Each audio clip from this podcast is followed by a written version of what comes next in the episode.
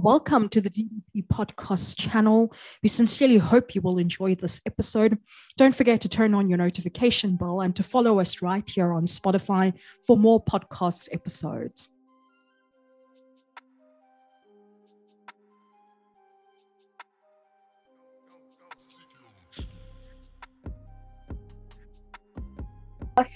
In today's episode, we've got quite a controversial topic that's going around right now, um, one that does stand to threaten our democratic principles, and it is very important that we do discuss it.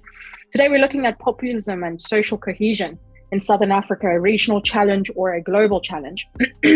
this has been a, a, topic that DDP has been engaging with um, over the last month. In fact, our executive director um, was at a KAS conference, one of our funders, to go discuss this exact topic. And so it's fitting for us to even have it for our podcast today. And for those of you who perhaps don't even know exactly what populism actually is, um, there's widespread success of populist parties in many parts of the world right now, which has stipulated views uh, and research on trying to explain what populism is, its consequences for political behavior as well. And these developments have allowed to reasonably identify these ideas of populism versus non populism as a new cleavage which stru- uh, structures party competition, voter behavior, and amongst other things in, in democracy. However, um, many open questions remain um, on how to address this particular discussion. Um, and joining me today to discuss um, this topic is oh, Dr. Sithembile Mbete. Um, so excited to have this conversation with you. I'm honored that you know um, we've got a mentor relationship that's going on, and you're also my former supervisor. And kind of like a colleague at this point.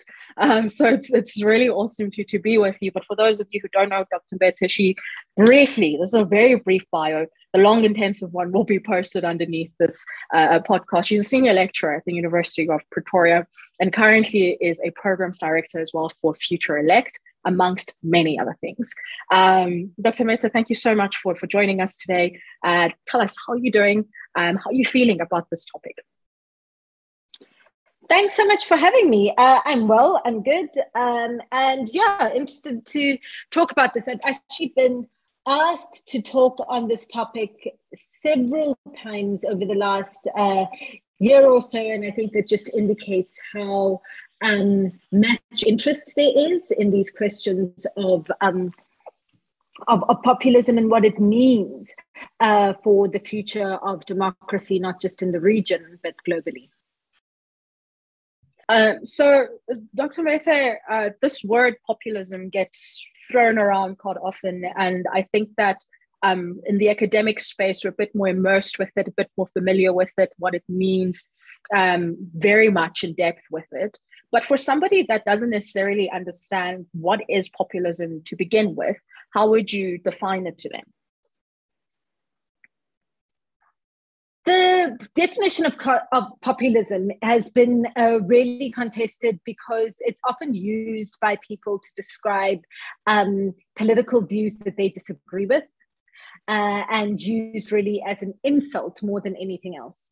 Um, and so there's been, and there has been in recent years, quite a lot of academic work uh, to try and find a uh, objective definition uh, of populism or definition of populism that can be applied um, to a number, um, yeah, in, in a variety of situations.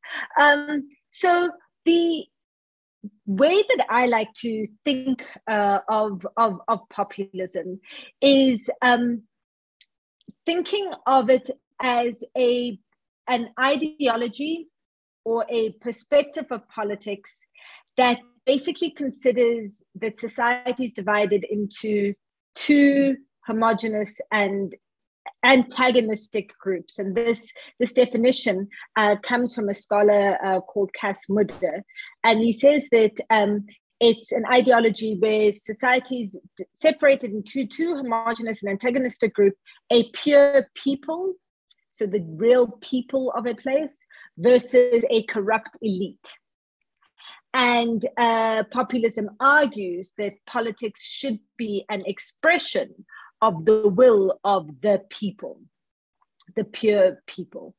Um, and so this idea is that populism is an expression of a kind of us and them politics where we are um, authentic members of a society and the real people, and then uh, and they are an elite that don't represent uh, the interests of the people. And so, in ideological terms, that's what um, populism um, has been defined as. Of course, there are many other scholars who've also defined uh, populism as a strategy or a political style, a way of doing politics um, that really is aimed at bringing out the interests of those who are marginalized or who um, are on the peripheries uh, of society. Uh, so, an idea is uh, so the idea there is that populism is the politics of the low or those from below um, against those uh, from above again there we have this distinction between um, between a particular elite um, and the real people uh, so to speak. Um, so yeah, but I, and I think that the idea looking at politics as, at populism as a strategy or as a political style, a way of doing politics, um, then is more useful because then you can see that in a number of different types of political organizations. Um, when you look at it just p- through purely ideological lens, then becomes very tempting to get stuck in the sort of the right wing versus left wing politics um, or, or, or, populism or to want to define it in terms of those extremes um, when that may not be particularly useful for understanding the phenomena that you're seeing in your society. Mm. Sure. Yeah, I think um, uh, the next next question I, I, want to speak on is um, the fact that the way we have been seeing the rhetoric of, of populism being played out in in in, in politics and how we um, have been engaging it in, in, the news, a lot of it has been um, standing in terms of the threat you know this populism thing um, has with democracy to the point where um, specifically with liberal democracy to the point where um, there's multiple publications that have come out saying that populism um, promotes a sense of illiberal uh, democracy where the dem- democratic ideas are there but they're not necessarily practiced to its fullest extent. So you can have the elections, but that does not necessarily mean that it is someone that you elected directly yourself. It's just a situation of you pitching there and having the elections every four years, but who is sitting there um, might be from you know an autocratic perspective or from a populist perspective etc. So there's those extremes um, of the argument. But then there's the other side of the argument of people who are perhaps um, advocating for this populism, and more so probably um, that first definition of it that looks at it in terms of the ideology. And over there, they can say to you that um, populism has been both corrective and a threat. Um, and so then I maybe just want to ask you when and under which circumstances do populist actors unfold positive and or negative um, effects? Sure. So, um, you know, if you look at the work, um, so the theoretical work uh, of scholars like uh, Ernesto Laclau and Chantal Mouffe, who's actually written um, quite recently uh, in, I think, 2020, um, about uh, uh, the opportunity for left populism um, to to to redefine uh, politics um, in, in in in for the rest of the 21st century. I think that um, their their view, uh, all democratic popular, all democratic politics has inherently an element of populism in it, in the sense that um, in order to get a or to have a democratic um, rule by the people for the people, that implicit in that is some sense of popular uh, politics and a popular mandate. Um, get, receiving a popular mandate uh, to, to to govern, and certainly in uh, in particularly in Chantal Mouffe's work on um, on radical politics, um, the idea that um, that a politics that is founded on expressing the interest on interest from below um, and um, and on moving away from the kind of technocratic view um, of democracy um, that we that that has governed the world since the fall of the Berlin Wall, or that has really come to dominate uh, since the end of the Cold War, um, that uh, that that thinking in terms of um, uh, populist politics could revive our democracies and put life into them. And I think that the argument here is sort of two or threefold, and this is to answer the conditions under which um, uh, populism can be renewing. The first is that since um, the 1990s and kind of Washington consensus and the and the dominant view um, of liberal democracy is the way that everyone should be governed. Um, we and this idea, um, the Fukuyama idea of the end of history, um, and and all of it, we moved towards uh, globally towards a more consensus view of politics and a more technocratic view of politics that actually the big political questions have been settled. So um, a, you know capitalism won uh, liberal democracy won. So with those big questions settled then actually what the debates should be about are technical things about how governance actually happens. Um, and um, and what good governance, you know, implementing good governance, not being corrupt, uh, etc. And what we've seen in the last uh, 10 years or so is, and certainly even longer, if you look at, um, at, at the uh, leftist revolutions in, in, in Latin America um, in the late 90s and early 2000s, is that um, this tamping down of politics, saying, well, politics doesn't matter anymore, uh, we just need to govern properly, actually masked um, and created a false sense of stability and masked uh, the actual political dynamics and the power battles that were taking place in societies all over the world. Um, and so although um, they all the big elite uh, organizations, um, many academics spoke about the world as if we were in some kind of post politics era.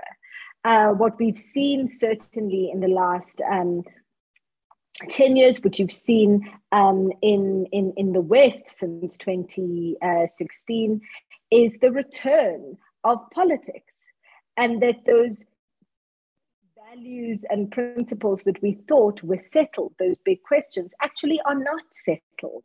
Uh, so, what kind of economic system uh, is most appropriate for um, for people and societies to thrive? Um, even you know what we're seeing in the United States, um, what kind of um, autonomy should women have over their bodies?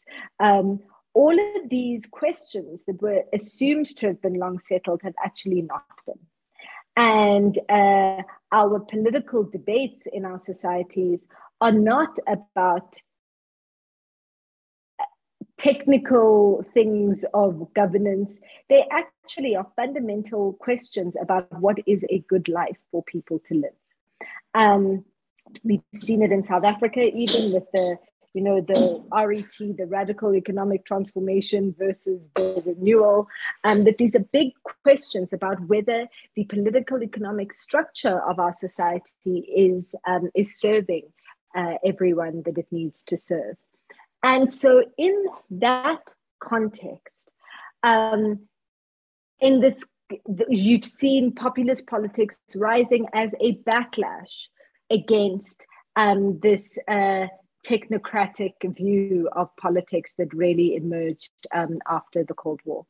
The second thing is that you've also seen populist politics emerging in different ways um, in different societies as people grapple with um, with economies that are in decline and that are not serving um, the majority of people within a society. And um, the kind of fracturing that we've seen within societies between those who can um, with exit who can leave a society and find opportunity elsewhere and those who cannot. Um, and so we've seen, and I think in terms of the right wing populism, a real um, uh, backlash against globalization, um, against the integration of markets, of supply chains, um, and against the movement of people, and and and against uh, immigrants um, in different societies. And in those, and while there are um, legitimate grievances around economies not working for the people that they're meant to work for, um, and and um, in a place like South Africa, very very very high unemployment. Um, what populist politics does, or one of the aspects of populism, is that it seeks to find simple solutions for very complex problems. And so, what populist leaders do is that they put forward um, and firstly a very simplistic diagnosis of what the problem is and then a, a, a simplistic um, a simple solution to problems that are actually far more complex um, than um, and and require and will require a lot more time to be able to deal with um, and so that second thing about economic challenges, I think, is an important one to understand how populism emerges in, in different societies. And then a final one, which is linked uh, to the second, is there is a global, I think, sense that politicians um, and, and formal politics is not re- responsive to the needs of the people that are being governed.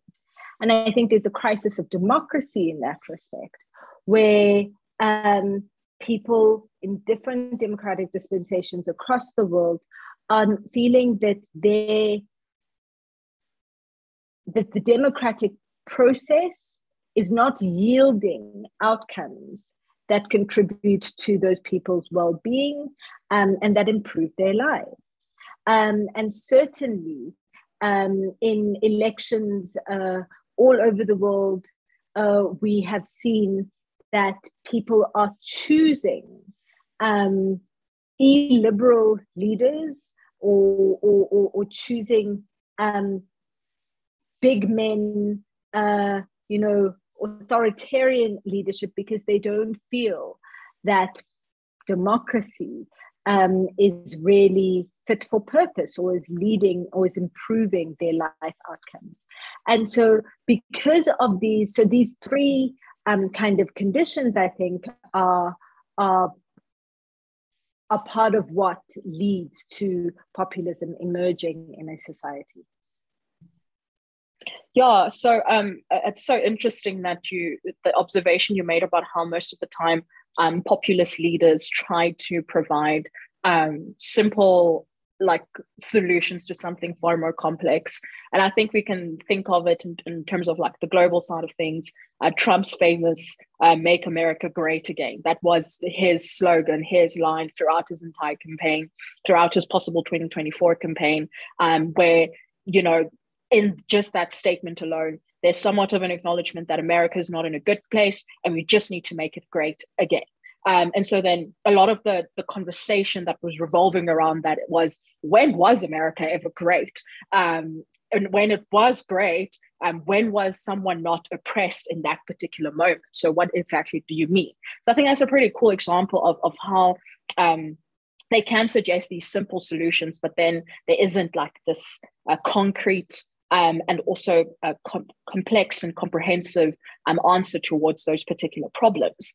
Now, I, I do want to bring it a bit closer though to home, right? Because I think um, this conversation of populism, it's a bit more easier to identify these things on an international scale of things. Um, you know, with your with your Trumps, with what had happened with Brexit as well back in 2016, um, and then also maybe with the recent French elections. Um, it's very easy to be like, yeah, that's definitely populism, and, and also in Brazil.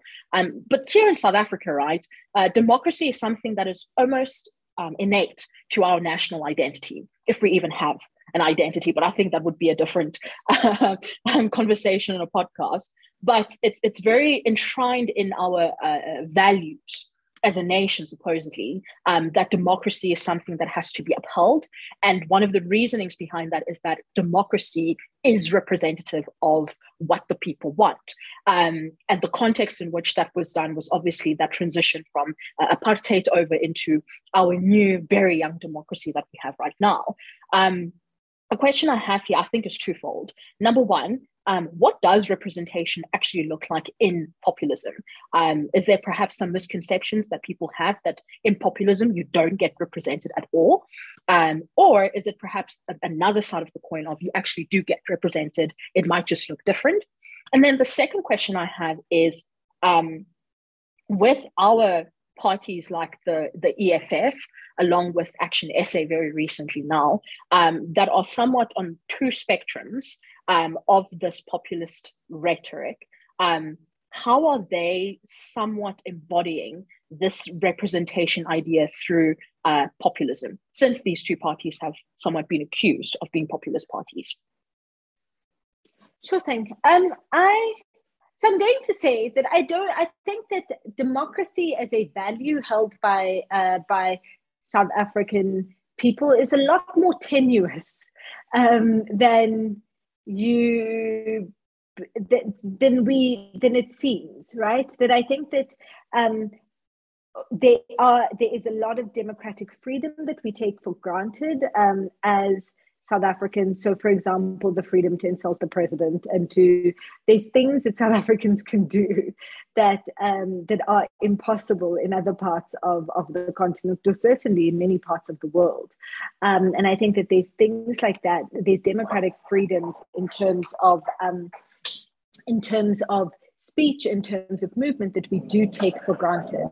However, I also think that there are people are dissatisfied with what with the material outcome of democracy since 1994 that um, just this exercise of voting every five years um, just doesn't seem to have led to any material change or improvement in people's lives.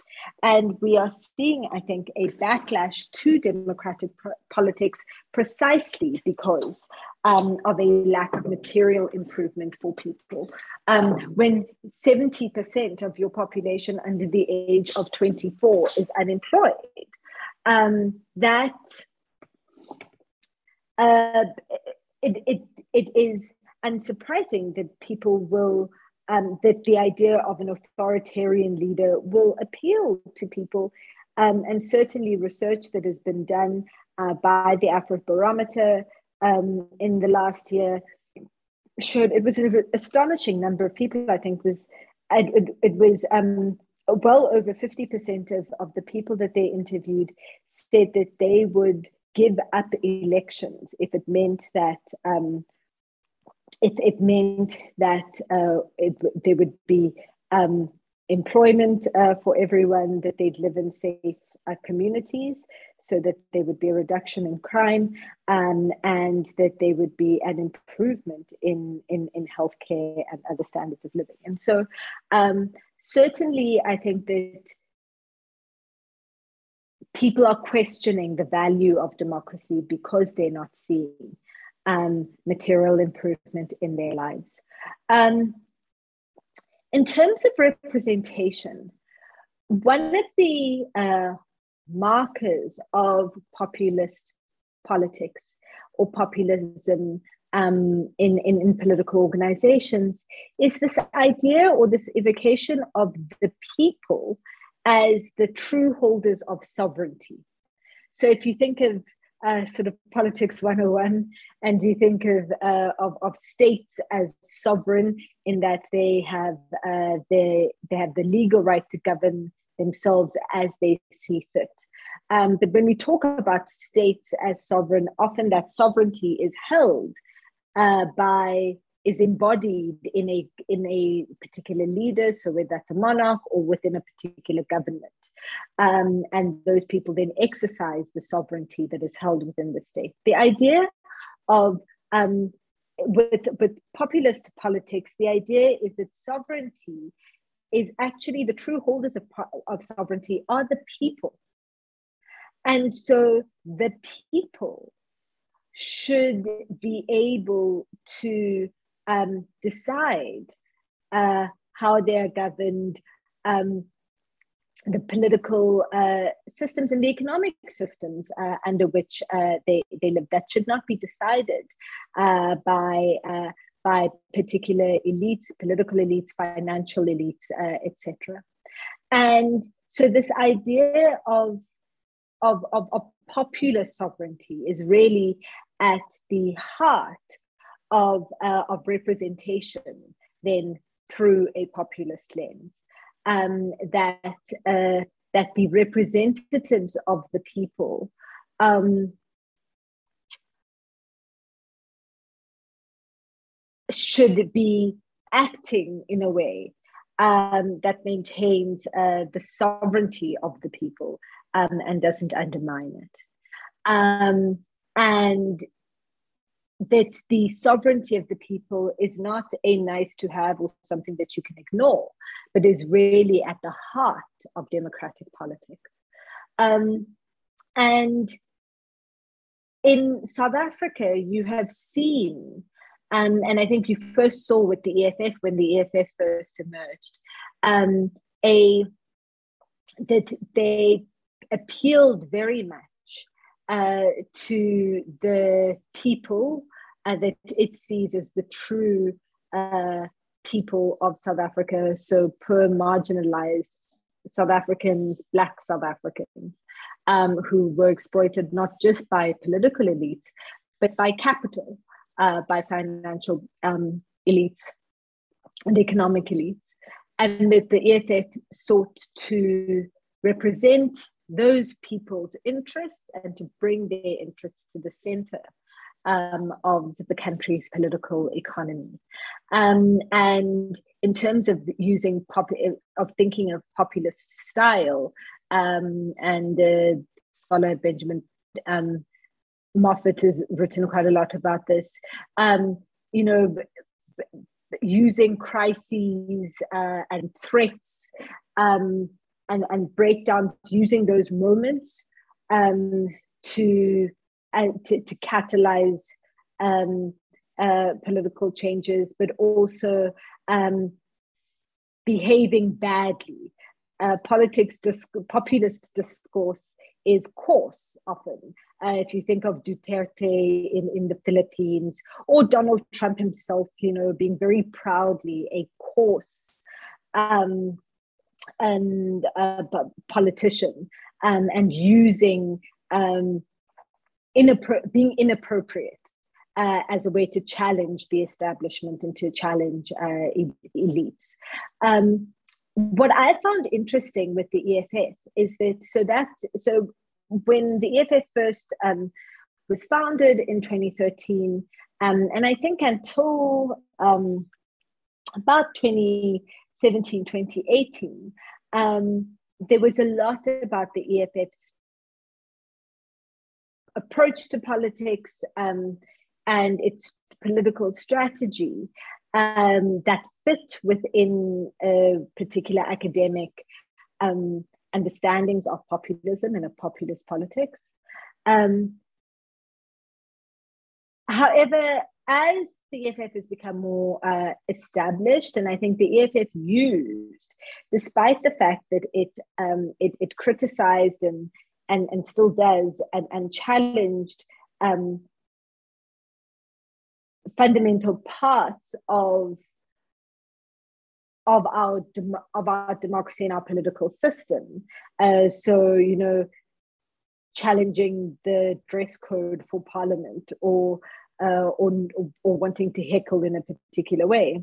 The EFF still used and continues to use uh, the very systems that it challenges in order to achieve its interests. So, whether um, using parliamentary rules uh, to, to challenge the Speaker of Parliament, um, or to or using the court system um, in order to to to to, to challenge uh, the government.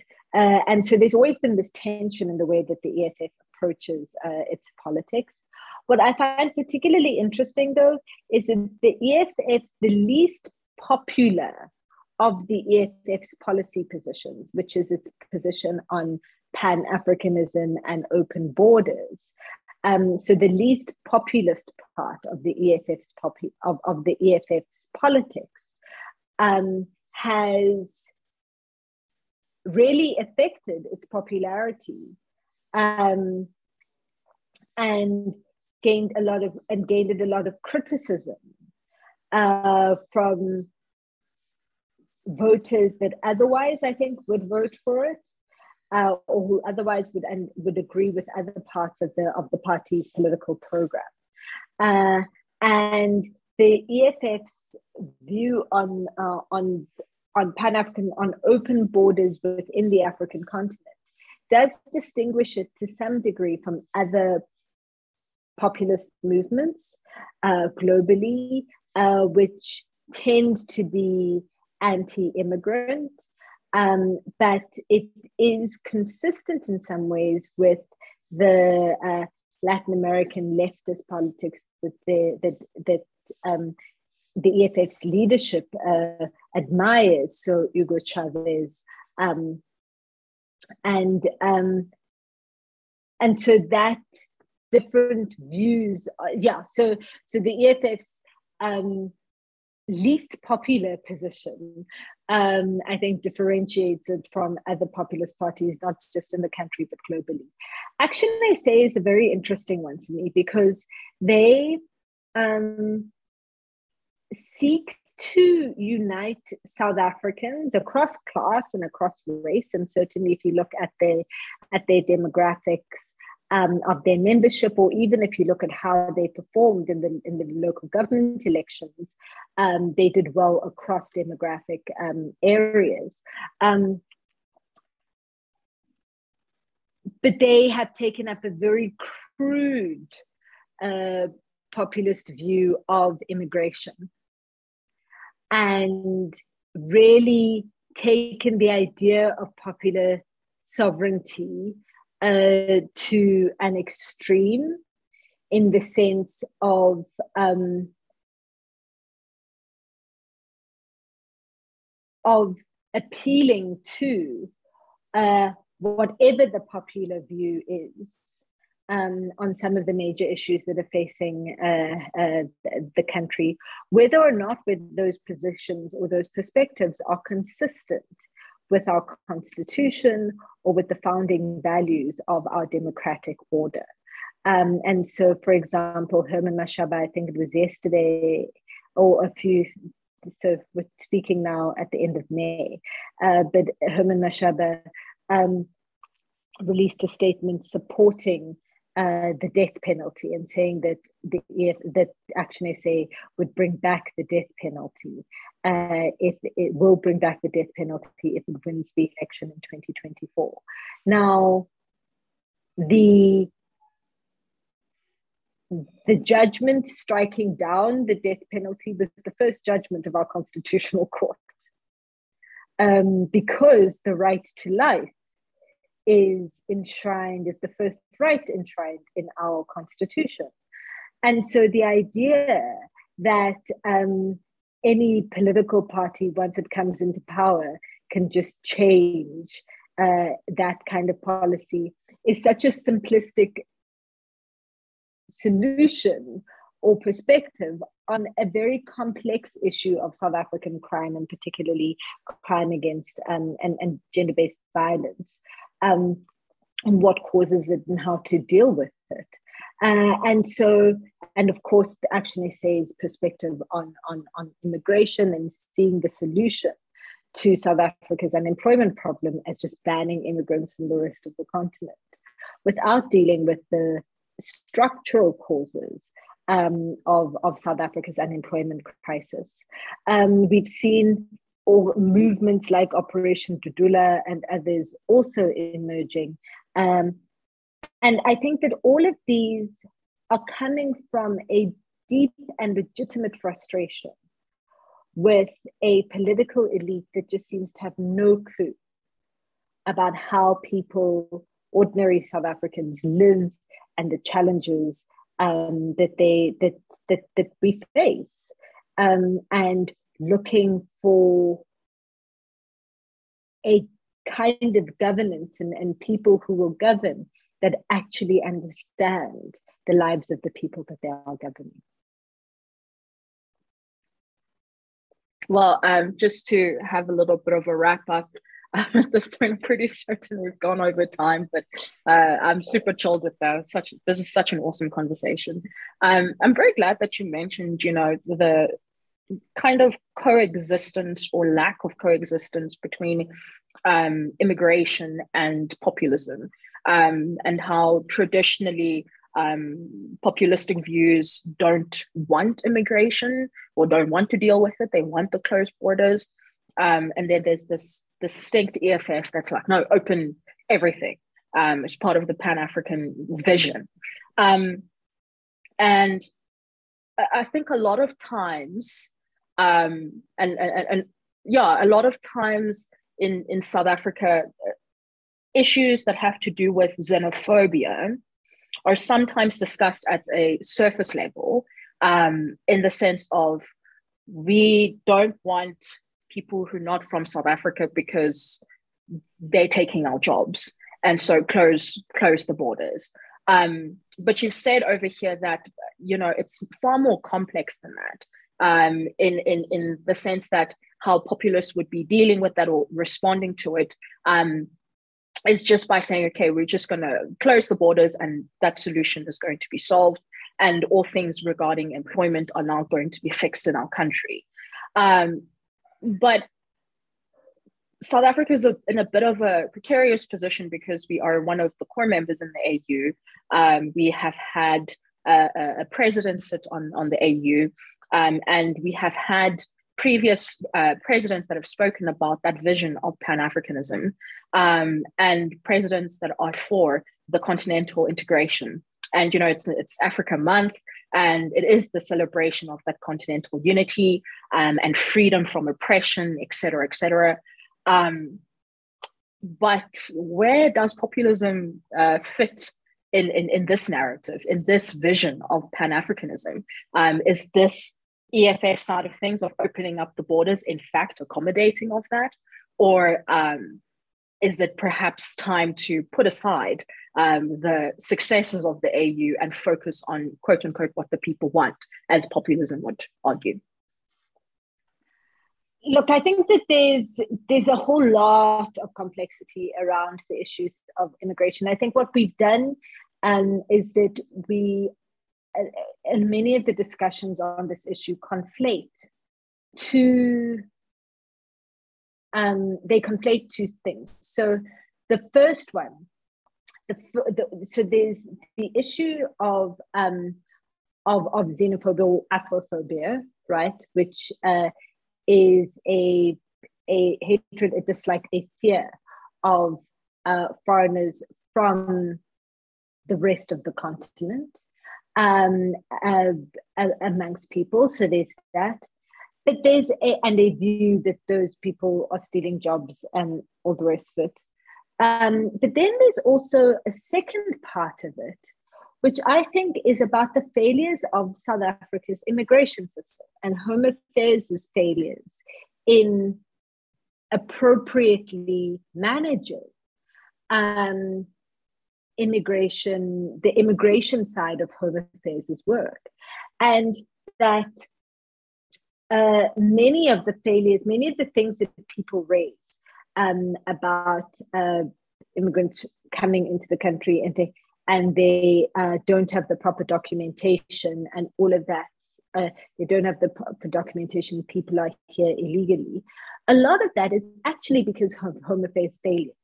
Um, that uh, it's it's immensely difficult to get proper documentation if you come in um, as seeking refuge or, or as an asylum seeker. The processes are um, notoriously slow and inefficient. Um, there is a great deal of corruption at our borders um, and a lot of collusion at the borders between um, Home Affairs officials, uh, border security, um, and, uh, and, and private interests.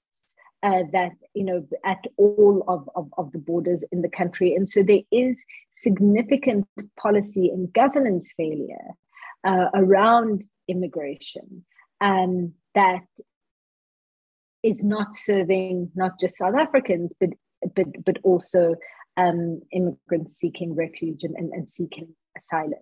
But because we have conversations about the, we talk about the issue of xenophobia and the issue of of of, immig- of policy and governance failure as the same thing. We we conflate the two. Um, and we are then never getting beyond uh, the discussion of all the different problems to really trying to define what the solutions um, are. And the solution isn't to, in my view, the solution isn't to just close the border, um, but it is to actually manage your immigration system in a way that makes sense um, and that is consistent with um, with the values that we claim to hold uh, as as a country. And so, what and what populist politicians, what you know, pop, populist politicians have done is that they take um, these very complex problems and try to provide the most simplistic uh, solutions to them, uh, even though that won't be helpful to anyone. All right, Dr. M, thank you so much uh, for for this conversation. Um, thank you for for being our guest. I think it was um, very wonderful to hear your views, and um, I think our, our, listeners are probably going to um, agree. I just want to remind everybody that our Youth in Indaba event is coming up on the 15th of June. Um, at this point, uh, RSVPs are still open up until the 31st of May. However, um, once the 31st of May has passed, you'll only be able to attend the event over Zoom. Um, all information regarding that is available on our social media platforms at DDP underscore democracy. And I will come back to you guys next month with all things youth related um, in celebration of our Youth Month. Uh, and, I, and I cannot wait. Again, Dr. Ham, thank you very much for, for joining us uh, today. Uh, until next time. Thank you so much. Well, we really hope you enjoyed this episode. Check out our social media pages at DDP underscore democracy to engage with more of our content, or you can head on over to our website at ddp.org.za to keep up with any events that we might have planned for you. Thank you once again for joining us.